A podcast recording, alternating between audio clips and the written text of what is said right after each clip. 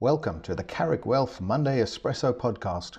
It's Monday, the 22nd of January. Today I'm joined by Raj Manon, our head of investment solutions. Good morning, Raj. Good morning. I'll get some insights from Raj in a second. Firstly, let's quickly recap on what was driving markets last week. As always, there's quite a lot to unpack, so let's dive straight in. So, if we look at markets, it was a bit of a mixed week for equity markets.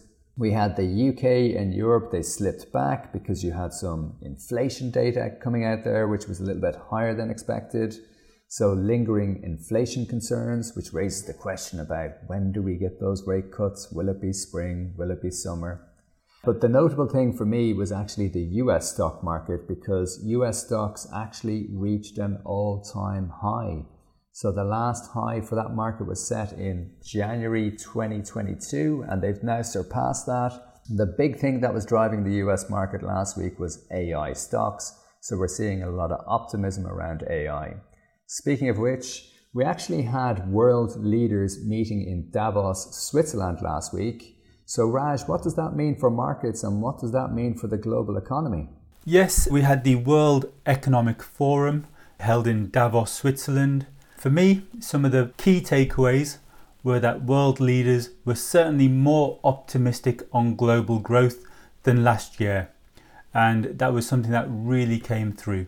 They did note some concerns about lingering inflation and geopolitical tensions along with cyber risks, although there is significant optimism around the prospects for AI and the impact that AI will have on productivity and driving growth. Yes, and that should feed through to optimism on global growth. And we're certainly seeing some of that because we did have some stronger numbers coming out of China last week. Yes, so China, the world's second largest economy, expanded at an annual rate of 5.2% in the fourth quarter, slightly below most economists' expectations, but an improvement from the third quarter's 4.9% figure. For the full year 2023, China's growth rate was 5.2%. That's compared with a 3% increase in 2022, and that was mainly on the back of an acceleration in industrial output. Yeah, I suppose it is important to remember that you know China still is the second largest economy in the world, and ultimately it does supply a lot of the products that we all use today. So it's not unreasonable to see strong levels of growth coming through as the global economy rebounds and you're seeing that consumption coming through. But I think one of the things that investors are concerned about is clearly the potential for inflation to reassert itself. And we did have some figures out in the UK last week, Raj. Yes, we did. We had inflation figures in the UK, and the market was expecting inflation to fall to 3.8%. But instead of a fall, we actually got an increase to 4%. So the FTSE fell 1.8% on the day as the market reassessed how many interest rate cuts we'll see this year and also when we will see that first rate cut. So June now being seen more likely than May. So that market reaction shows us that expectations had gotten ahead of themselves. Inflation doesn't fall in a straight line, and we've seen similar surprise increases in the US and Europe.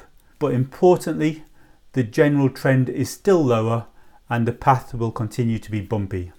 Thanks, Raj. Some great insights there. Finally, let's take a quick recap on the week ahead. So, this week we actually have a series of manufacturing and services data coming out. So, we're going to see that for a raft of countries from Japan to the Euro area to the UK. So, that'll give us a good indicator of what's happening within those segments of the market.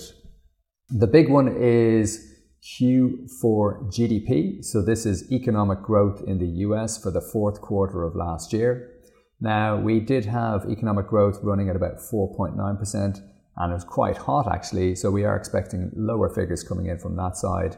But that's quite good because ultimately that should open up the doorway for those central banks to cut interest rates. So we're not expecting interest rates to be cut in March. It's more likely going to be the summer months, so possibly May, possibly June. But the other thing that people are going to focus on this week is company earnings. So, how are companies doing in this environment? And actually, we get a lot of big name companies reporting this week some of the biggest companies in the world, actually the biggest company in the world. So we've got Microsoft, we've also got Tesla, Visa, Netflix, Intel, Abbott, IBM.